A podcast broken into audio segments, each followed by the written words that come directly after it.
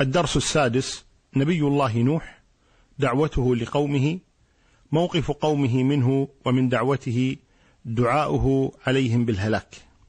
الحمد لله رب العالمين الرحمن الرحيم مالك يوم الدين والصلاة والسلام على المبعوث رحمة للعالمين سيدنا وإمامنا وحبيبنا ومولانا وقرة عيننا محمد بن عبد الله وعلى آله وصحابته أجمعين.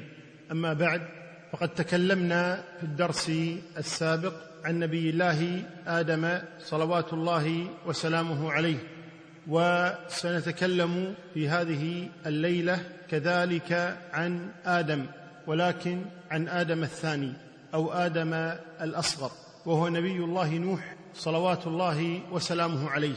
وقيل له آدم الثاني أو آدم الأصغر لقول الله تبارك وتعالى ولقد نادانا نوح فلنعم المجيبون ونجيناه وأهله من الكرب العظيم وجعلنا ذريته هم الباقين. وتركنا عليه في الآخرين سلام على نوح في العالمين. فكل من على وجه الأرض هم من ذرية نوح. عليه الصلاة والسلام مصداقا لطلب نوح من ربه تبارك وتعالى. وقال نوح رب لا تذر على الأرض من الكافرين ديارا. وذلك أن الله أهلك كل من على الأرض.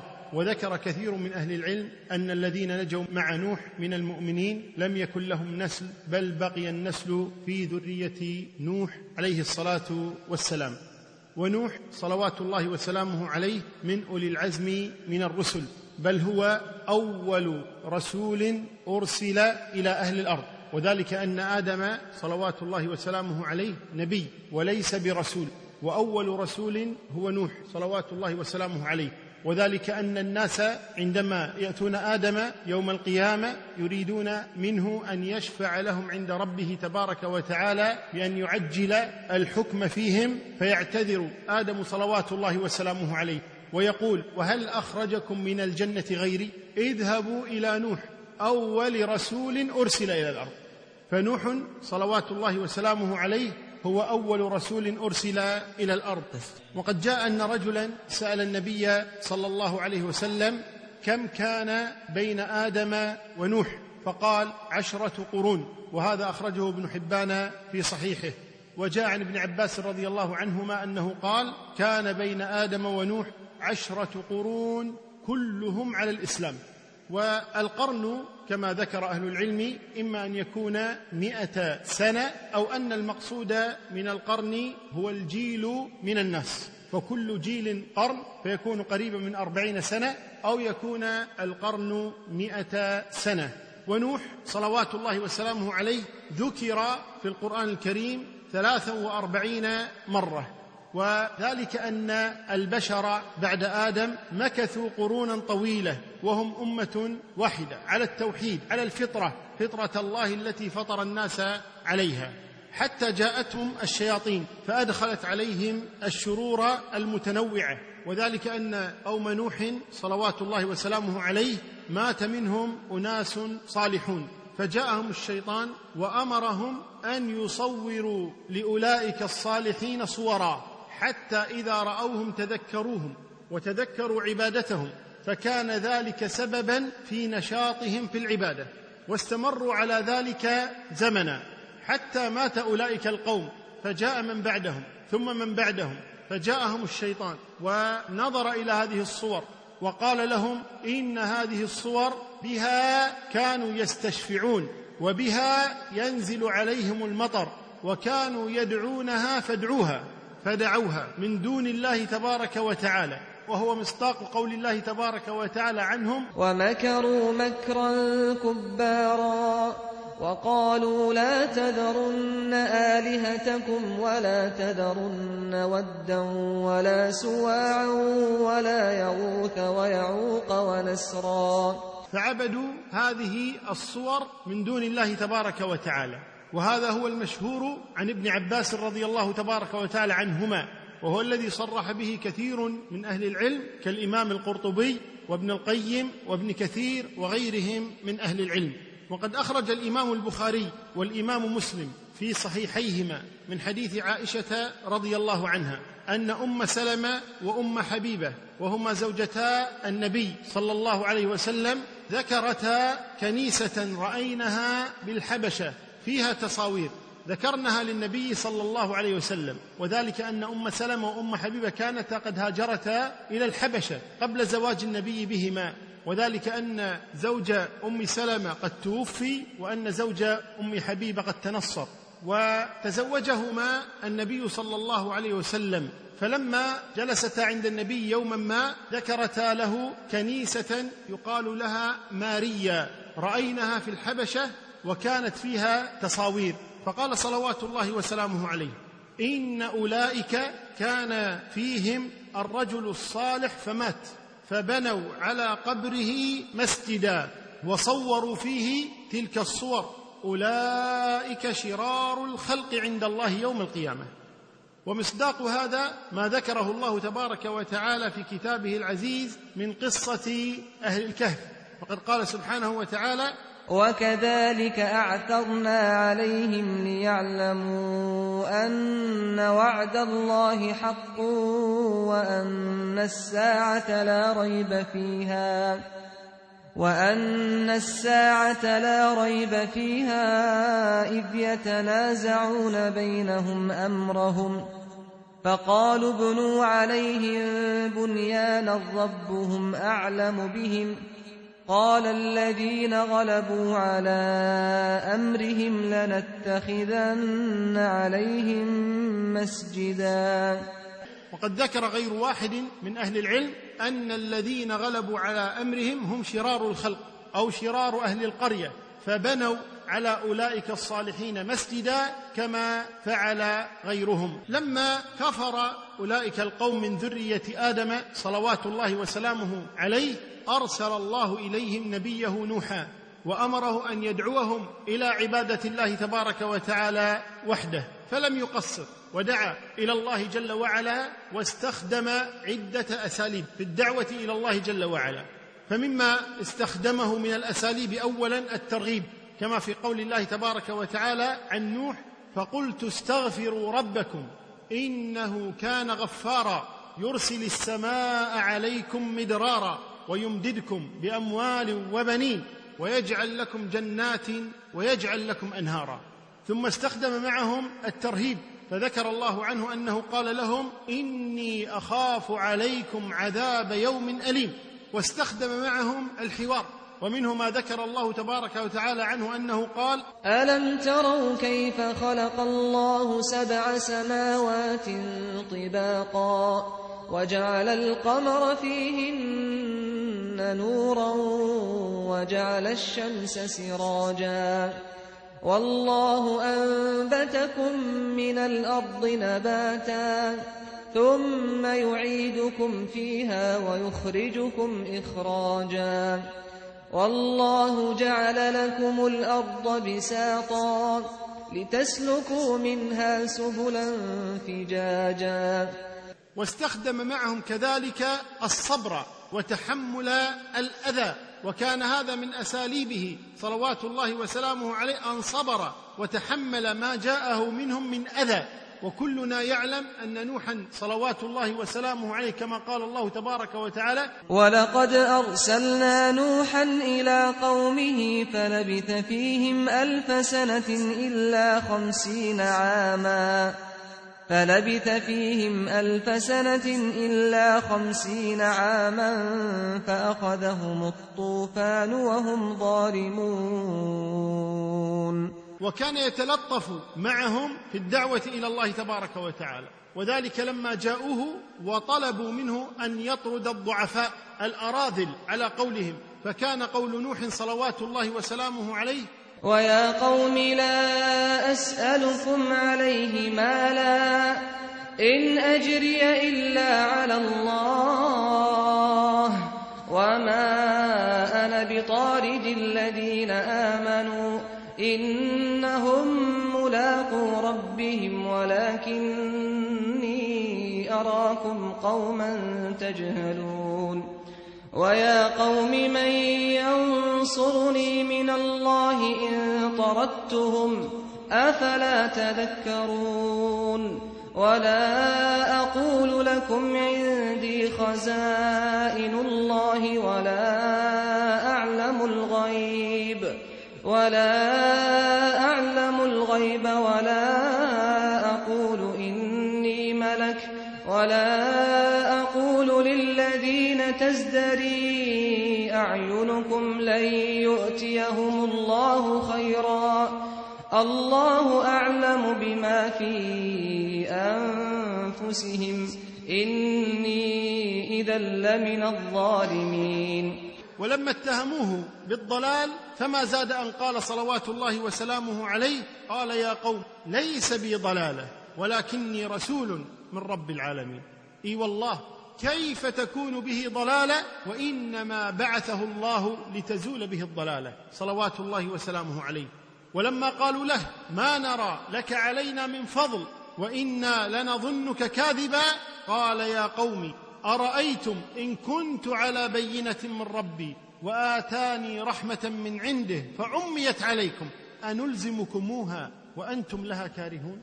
وهكذا.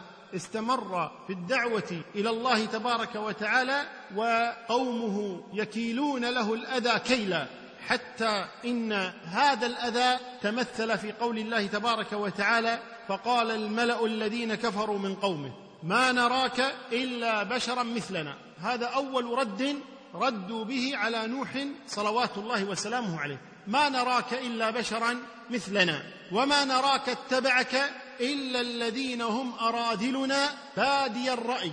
يعني نراك اتبعك أراذلنا ضعفاؤنا وهم أتباع الأنبياء.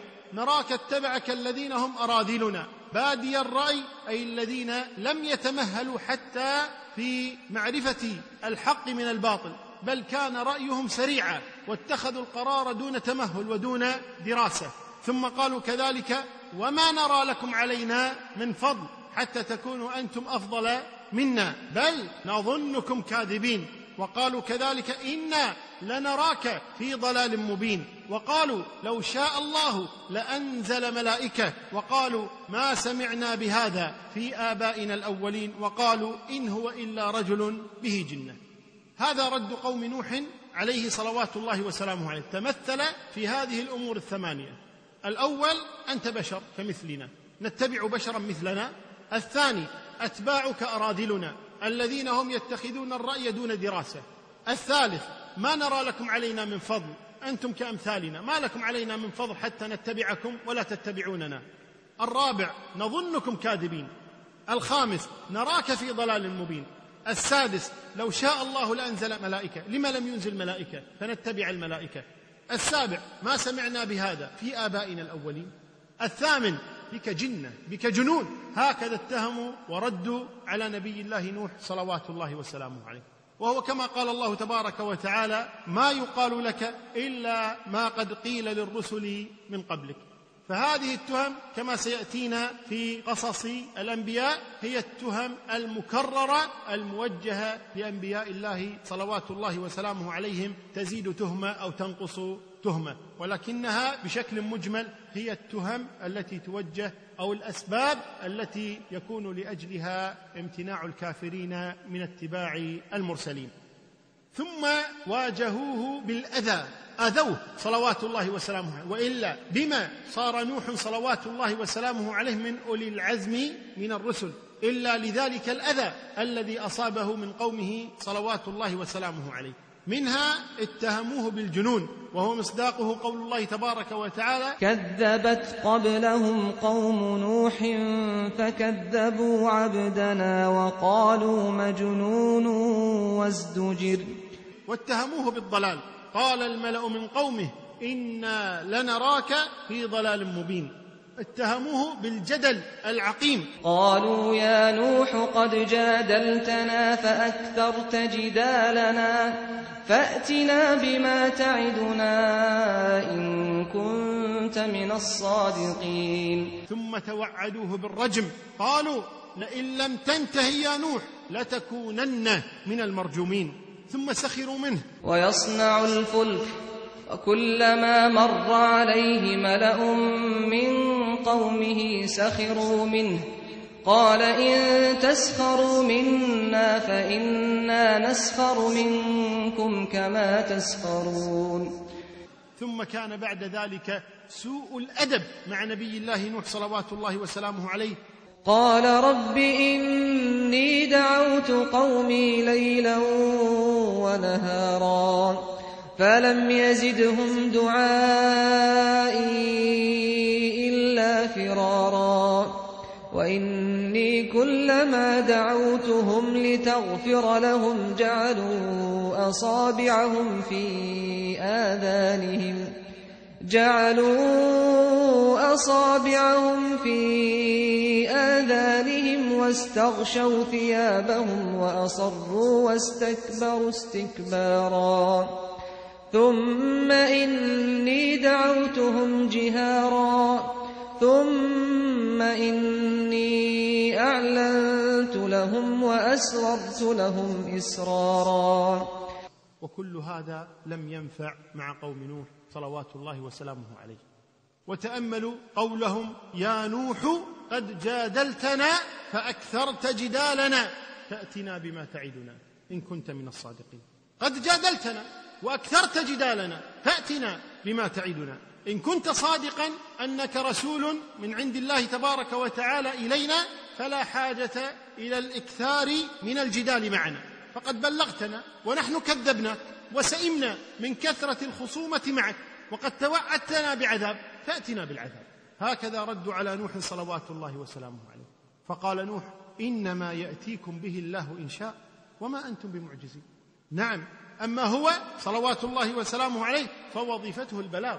أما العذاب فعند الله تبارك وتعالى. وهذا مصداق قول النبي صلى الله عليه وسلم لقومه قل لو أن عندي ما تستعجلون به لقضي الأمر بيني وبينكم. والله أعلم بالظالمين. فالأمر ليس بيد نوح ولا بيد محمد ولا إبراهيم ولا عيسى ولا موسى. صلوات الله وسلامه عليهم أجمعين بل هو بيد خالقهم وربهم سبحانه وتعالى. وبقي نوح صلوات الله وسلامه عليه ثابتا على دينه متوكلا على ربه تبارك وتعالى مشفقا على أمته دائبا في دعوته مئات السنين وقومه لا يزدادون إلا سخرية منه وعنادا وإصرارا على ما هم عليه من الشرك حتى قالوا لا تذرن آلهتكم ولا تذرن ودا ولا سواعا ولا يغوث ويعوق ونسرا. ومع هذا استمر في دعوته حتى قال الله له لن يؤمن من قومك إلا من قد آمن. انتهى. لن يؤمن أحد. أديت الذي عليك. ولن يتبعك أحد بعد الذين اتبعوك. عندها قال نوح وقال نوح رب لا تذر على الأرض من الكافرين ديارا. إنك إن تذرهم يضلوا عبادك ولا يلدوا إلا فاجرا كفارا. حكمت يا رب أنه لن يؤمن أحد بعد الذين آمنوا اذا يا رب عجل لهم العذاب. فدعا نوح صلوات الله وسلامه عليه على قومه. ولذلك عندما يأتي الناس نوحا يوم القيامة فيقولون يا نوح أنت أول رسول أرسله الله إلى الأرض اشفع لنا عند ربك. فيقول إني دعوت على قومي. وهو قد دعا على قومه واستجاب الله دعوته. وقبل ذلك كان نوح صلوات الله وسلامه عليه لما واجهه قومه بالأذى وتوعدوه بالرجم وغير ذلك تحداهم أكبر تحدي حتى إنه قال بعض أهل العلم إن معجزة نوح صلوات الله وسلامه عليه تتمثل في ذلك التحدي الذي تحدى به قومه. قال الله تبارك وتعالى واتل عليهم نبأ نوح إذ قال لقومه يا قوم إن كان كبر عليكم مقامي وتذكيري بآيات الله فعلى الله توكلت فعلى الله توكلت فأجمعوا أمركم وشركاءكم ثم لا يكن أمركم عليكم غمة ثم قضوا إلي ولا تنظرون. هكذا تحدى نوح قومه صلوات الله وسلامه عليه. وهذا الكلام من نوح يدل على ثقة ويقين لا يكونان ابدا إلا لأمثال نوح صلوات الله وسلامه عليه. وهذا التحدي تمثل في خمس صور. الصورة الأولى قوله لهم أجمعوا أمركم. لا تختلفوا علي. لا يقول أحد شيئا والآخر شيئا. مع أن اختلافهم جيد بالنسبة له. ولكنه قال أجمعوا أمركم. لا تختلفوا علي. اتفقوا حتى تكونوا كالجسد الواحد. أجمعوا أمركم. ثم قال وشركاءكم. استعينوا بشركائكم من الجن والإنس والأصنام التي تدعونها من دون الله تبارك وتعالى. وشركاءكم. ثم قال ثم لا يكن أمركم عليكم غمة.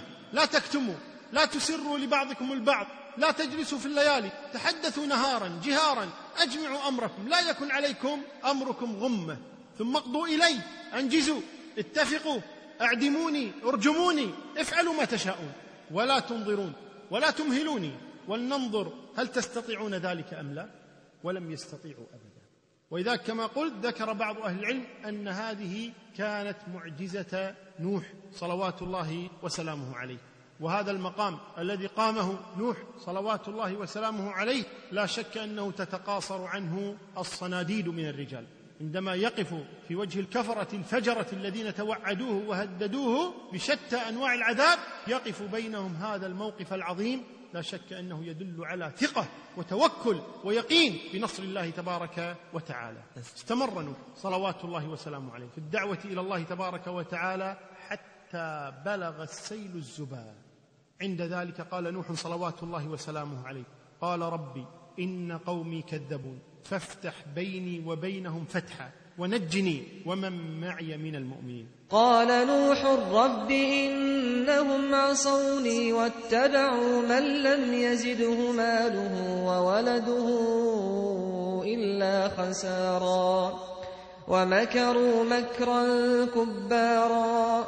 وقالوا لا تذرن آلهتكم ولا تذرن ودا ولا سواعا ولا يغوث ويعوق ونسرا. وقد أضلوا كثيرا ولا تزد الظالمين إلا ضلالا. مما خطيئاتهم أغرقوا فأدخلوا نارا فلم يجدوا لهم من دون الله أنصارا وقال نوح رب لا تذر على الأرض من الكافرين ديارا إنك إن تذرهم يضلوا عبادك ولا يلدوا إلا فاجرا كفارا رب اغفر لي ولوالدي ولمن دخل بيتي مؤمنا وللمؤمنين والمؤمنات وللمؤمنين والمؤمنات ولا تزد الظالمين إلا تبارا وذكر عنه الله. كذبت قبلهم قوم نوح فكذبوا عبدنا وقالوا مجنون وازدجر. فدعا ربه أني مغلوب فانتصر. ومنها قول الله تبارك وتعالى ولقد نادانا نوح فلنعم المجيبون.